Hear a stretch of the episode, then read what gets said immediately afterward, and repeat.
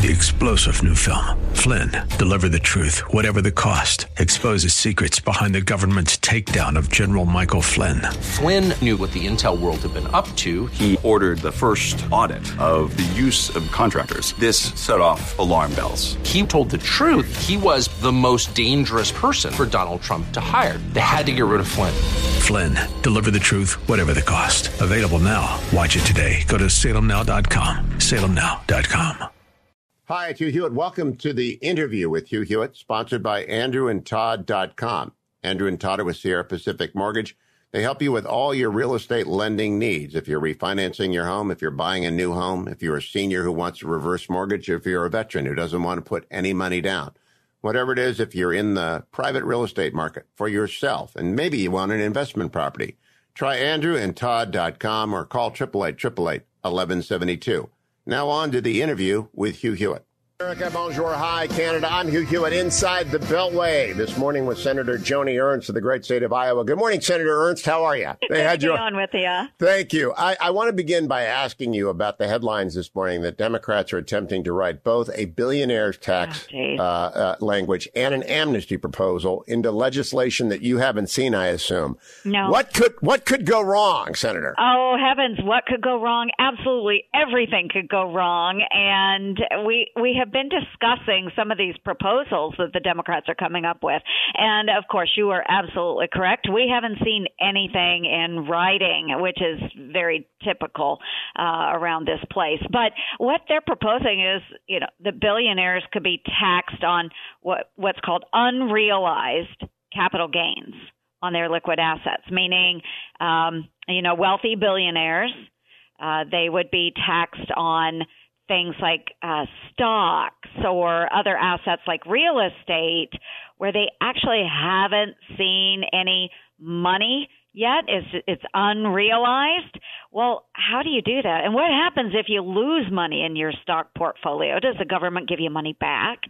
Um it's it's a crazy scheme and i guess we'll just have to have irs agents living with billionaires so they can figure all this stuff out what i'm most worried about senator is they shoot for billionaires and they hit uh, millionaires and by that i mean there are people who own a lot of land, especially in your state, who are yeah. farmers, who are land rich and income poor. I also cash understand poor. that there are yep. some, yeah, cash poor. Mm-hmm. There are some people who are going to be uh, billed on income, which is a terrible way to tax people on income because income doesn't mean anything unless you know how much the expense ratio is. But mostly, right. I can't believe trying to rewrite the American tax code in secret. They need they need the wisdom of the crowd here. They need a lot of people to look at this. And you have, you're a senator. You haven't seen it yet? No, of course not, Hugh. Don't be silly. Yeah, you hey, this is important and I hope people understand this. Is so many bills that are being proposed right now add substantial cost to the American taxpayer and radical uh, change from the way we do business across the United States is all being done in secret. It's not going through the typical uh, the typical committee process, subcommittee process It's not being presented in written form so that people can scrutinize it provide input. Uh, what they're doing is negotiating behind closed doors. We see that going on down at the White House and with Chuck Schumer and Nancy Pelosi. And again, this is a radical shift from the way we do business here in the United States. And it's not just the cost of the proposals they're putting forward, but it is the changes in policy which lead to socialism with a radical expansion of welfare programs. And I also see the attempt by Senator Durbin, your neighbor to the to the uh, east, uh, to, the to try and write in an immigration amnesty. And Senator Cotton has been warning about this. I never yes. really thought it was true, but it's reported today. They're trying to, even though the parliamentarian has told both sides of the aisle, you can't do this in reconciliation. They're not giving up, and you can't see it, so you can't raise an alarm. No, and and again, all the negotiation in secret, and policy is not supposed to be wrapped up in this. It does have to be related to uh, the budget. However, we see they're trying desperately trying to tie various pieces of immigration legislation into this bill. Now, um, we'll have to see what the text is, but we do believe it won't fit into reconciliation, but that doesn't stop the Democrats. Um, so they're going to try to pull whatever they can into this massive tax and spend bill and uh, and again radically change the way we do business across the United States. What I what I really think is crazy, Senator, I love your comment on this, is that they say they are rushing to a deadline imposed by Joe Biden before he leaves to Glasgow, Scotland for the climate summit. Think about that. He's going to get on Air Force One and fly four hours. And that is a deadline to go to a summit at which he will barely participate and at which no binding commitments will emerge. And we need to write the tax code and respond. It doesn't make any sense. It's an artificial deadline to try and get your colleague Joe Manchin to shut up and sit down and try and get your colleague Kyrsten Sinema to shut up and sit down. It's artificial. It is artificial. And we see this time and time again where they set deadlines that have absolutely no meaning and they rush uh, through different pieces of legislation. Uh, so we see this once again with an artificial deadline of the end of this week. So here we are. We haven't seen any legislation. We're waiting on the House to act. And, you know, meanwhile, we're working on low level nominees in the administration here in the Senate doing uh, the confirmation process and voting on these nominees on the floor when we have other really important pieces of legislation that need to get done, like our National Defense Authorization Act. That should be on the floor right now. We should be debating that, um, doing amendments to it, going through the regular process, and yet they keep putting that off, putting that off. That is one of the singular things that the federal government should be doing right now. I also appreciate your efforts to keep a spotlight on the 363 American citizens and legal permanent residents abandoned in Afghanistan. You've met with John Andrasik. You're talking about Afghan veterans. I really appreciate that effort, uh, Senator. Now I want to ask you about Facebook. There is a new Wall Street Journal story this morning about Facebook attempt to hire a prominent Democratic lobbyist. That's the headline. Mm. Facebook encounters challenge and bid to hire a prominent Democratic lobbyist. And they're going to pay this individual two and a half million dollars and they're supposed to help Facebook out of their problems in DC. Uh, and they've mentioned Valerie Jarrett and other people. Nobody wants this job. I, oh can, I can understand why. What is a, uh, you're a senator. I mean, they're, they're, they're shooting at you, a supermajority senator. What do you want in a lobbyist? To be a good lobbyist? Because I know Mark a little bit. I've had dinner with him a couple of times. And I, I wouldn't presume to tell him who to hire, but I know that if you hire Valerie Jarrett, don't even expect oh, anyone to talk to her. Right. I think what they should be doing is finding somebody that is absolutely nonpartisan, um, somebody that walks that line of finding solutions and not gunning for the other party, um, trying to squeak by by assisting one party or the other. Uh, Facebook is in some some real trouble right now, and they have a lot of of questions uh, directed at them that they have not been able to answer.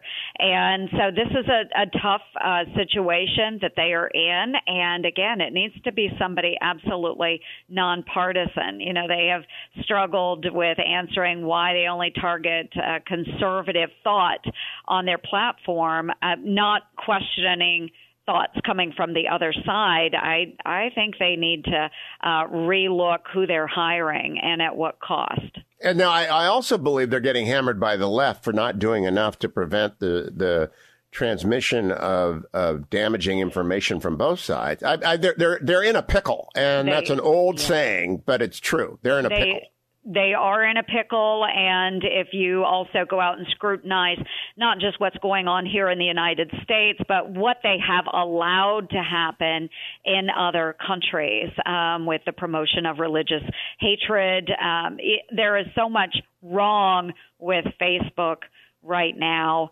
Uh, they have dug a hole. They need to throw out the shovel.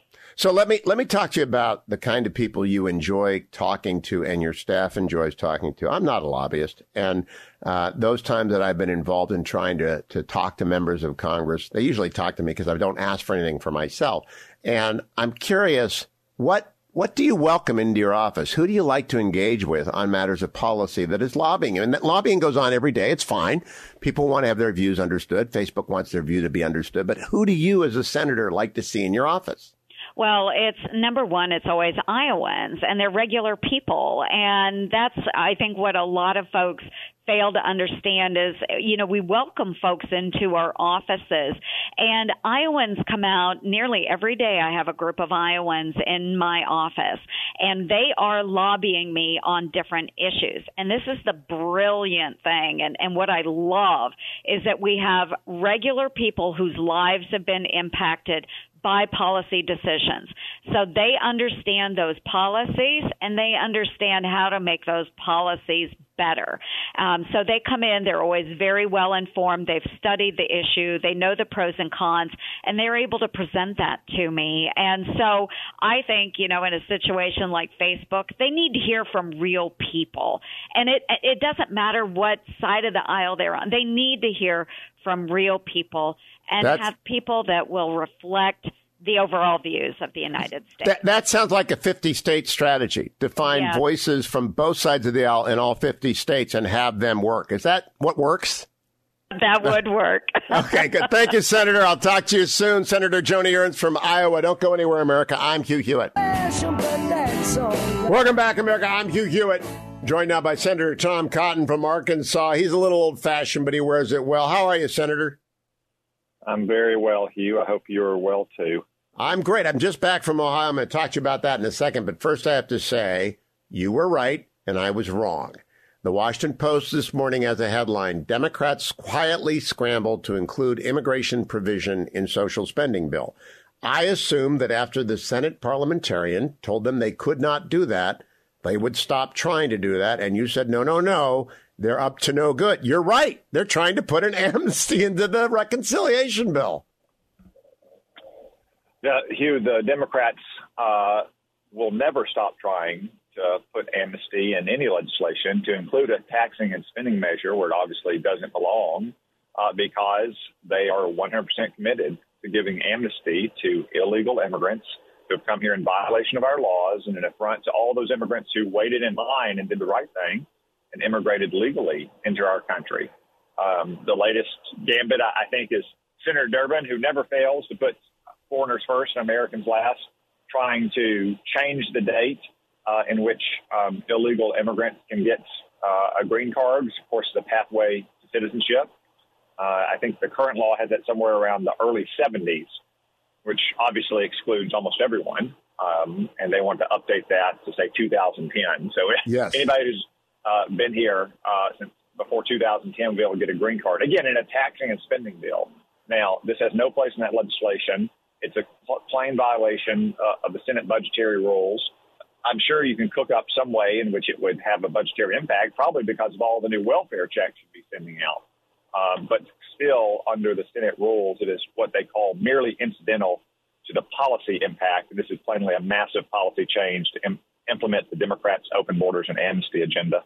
Now, on a certain professional level, I have to say, nicely played to uh, Senator Durbin. The idea of changing a date and thereby rewriting the immigration law to, in, in effect, loophole in the, the Reagan era amnesty to the current date. That's kind of brilliant, Senator Cotton. Just one date. Who would have noticed?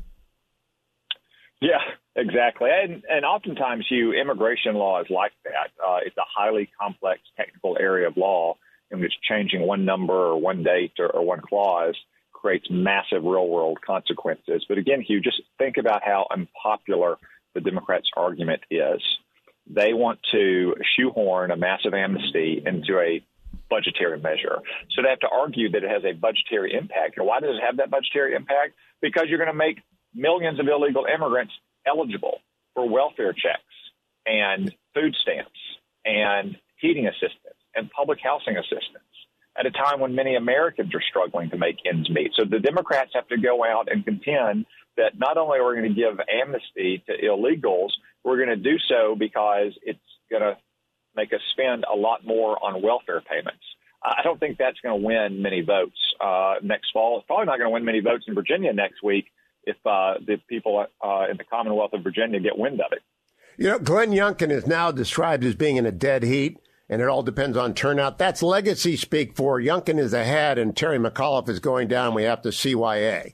And I, I think it's pretty I don't know if you've been out on the trail with Glenn Youngkin. He's got crowds wherever he goes. His bus tour is a is a great success. He's surging. Yeah, I've done a couple events uh, with Glenn Youngkin, who I think is a very good man and a fine candidate, and will make a great governor of the Commonwealth of Virginia. One of the venerable offices in our country, you know, held by great statesmen like Thomas Jefferson and James Monroe. Uh, and uh, I do think that Glenn is going to win next week in Virginia, in part because Terry McAuliffe is not just a washed up, crooked swamp creature, but because he has a radical agenda. You know, he said publicly on television that he does not think parents should have a role in their kids' education. Uh, he's standing behind school boards who are sweeping underneath the rug rapes of young girls because it interferes with their transgendered agenda. Uh, to say nothing of Glenn's plans to actually help working families make in, ends meet during the Biden inflation by, say, eliminating the grocery tax that Virginia still shockingly has, unlike most states, and by you know, that, making it harder to raise property taxes on working class homes. That washed up, crooked swamp creature line is really effective. But I kind of like Terry because he, he, he taped this ad for me once. Can you play it, Adam? I'm Terry McAuliffe, and you should listen to the Hugh Hewitt Show every single day, the greatest radio show in the United States of America. Now, I think you probably agree with that, Senator Cotton. So I've got to thank Terry, even as I point out Glenn Youngkin's going to crush him because of schools. I, I have yeah. I have family, and they are outraged over the quarantine rules in Virginia school. I, they have no idea what they've done to the suburban yeah, mom. And, and yeah, and, and Hugh, um, you know, there's other, you know, there's the um, statement that parents shouldn't be involved in schools. There's the quarantine rules and the masking rules, which are obviously not necessary if you look what's happening in other states, or you look, for that matter, what's happening in schools across Europe.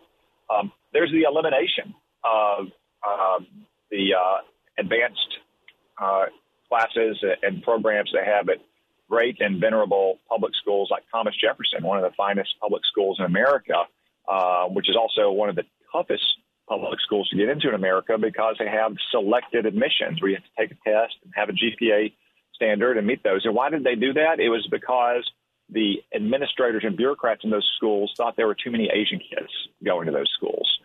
So the Democrat Virginia has Asian parents that want your kid in our school because they're student like you. Uh, the exact, the exact, the exact kind of policies that we started in this country years ago. But that's the Democrats have reverted to in many places across Virginia and across the country. Yeah, uh, keeping Asian American kids out of uh, merit based schools is a winning formula for nobody. And Democrats have embraced it. Uh, Senator Cotton, I want to go back to immigration because in Ohio on Sunday night, Josh Mandel said, I'm against amnesty. I want the wall. I stipulated that. And I don't want any more legal immigrants in the United States who are eligible for uh, welfare benefits until every homeless veteran is housed.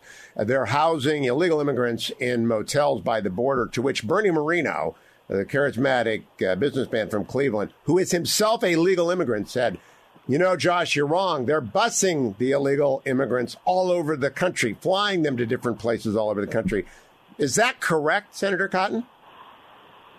Uh, well, I didn't see the debate, Hugh. I do have it recorded because, of course, I never miss any appearance of Hugh Hewitt. I think that's uh, important. Yeah.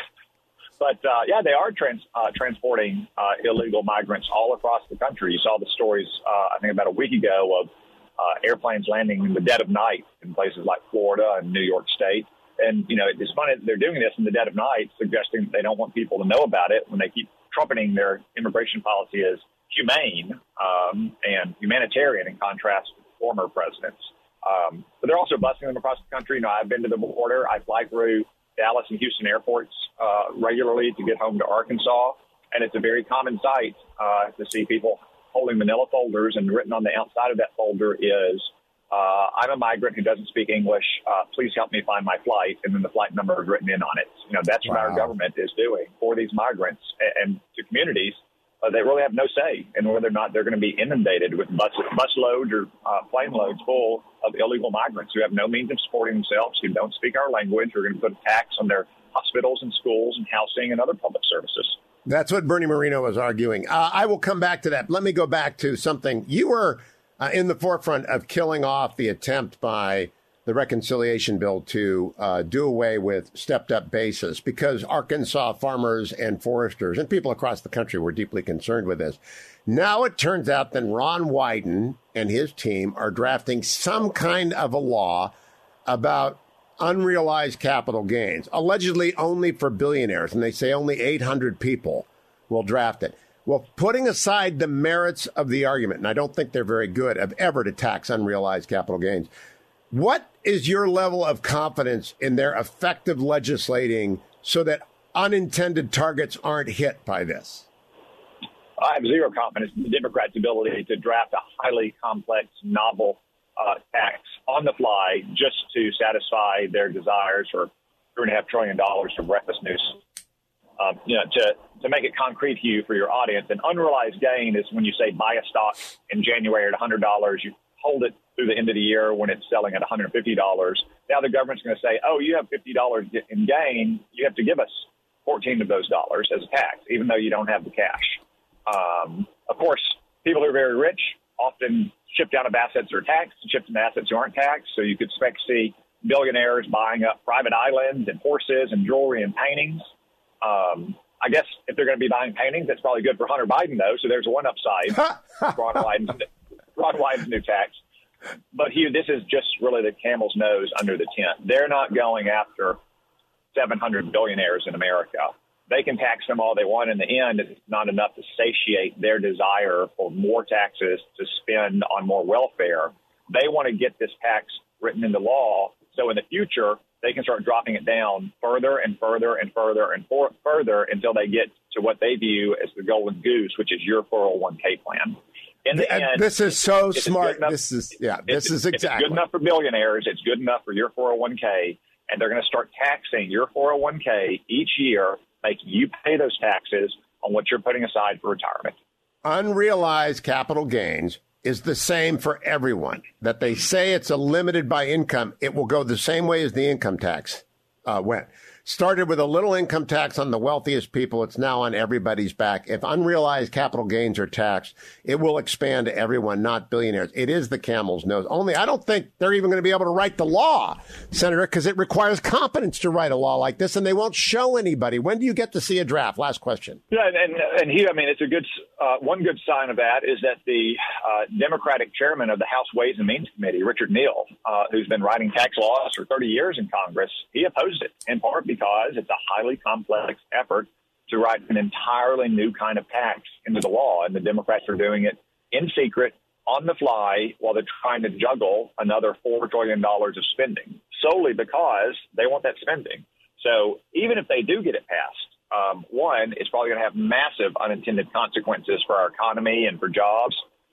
But two, it's probably going to be struck down as unconstitutional as well. This is the kind of taxing power that is reserved to the states in our system of government, and the federal government has never had the power to impose this kind of tax. Senator Tom Cotton, on that note, thank you. You were right. I was wrong. I should never underestimate the perfidy of legislative uh, efforts by Democrats. I won't do it again. Senator Tom Cotton of Arkansas, thank you. That concludes today's episode of The Interview with Hugh Hewitt. Thank you for listening. Make sure you come back and check out all the other podcasts on the Salem Podcast Network. And remember to thank our sponsors, andrewandtodd.com. If you believe in long form interviews like I do, then do your real estate transactions with Andrew Del Rey and Todd Avakian. I've known both men for a long time. andrewandtodd.com. Go there, answer a couple of questions. They'll tell you what's best to do with your house or call them at 888 888 1172.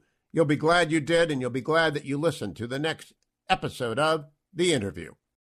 Three star general Michael J. Flynn, head of the Pentagon Intelligence Agency, knew all the government's dirty secrets. He was one of the most respected generals in the military. Flynn knew what the intel world had been up to, he understood its funding. He ordered the first audit of the use of contractors. This set off alarm bells.